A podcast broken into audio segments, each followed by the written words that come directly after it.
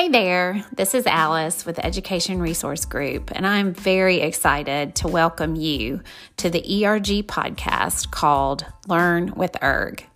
We believe that sharing our stories is an important form of professional and personal growth. What we know and what we've learned along the way helps us and others become our best selves. In this series, we're going to highlight stories of staying true to yourself and being courageous.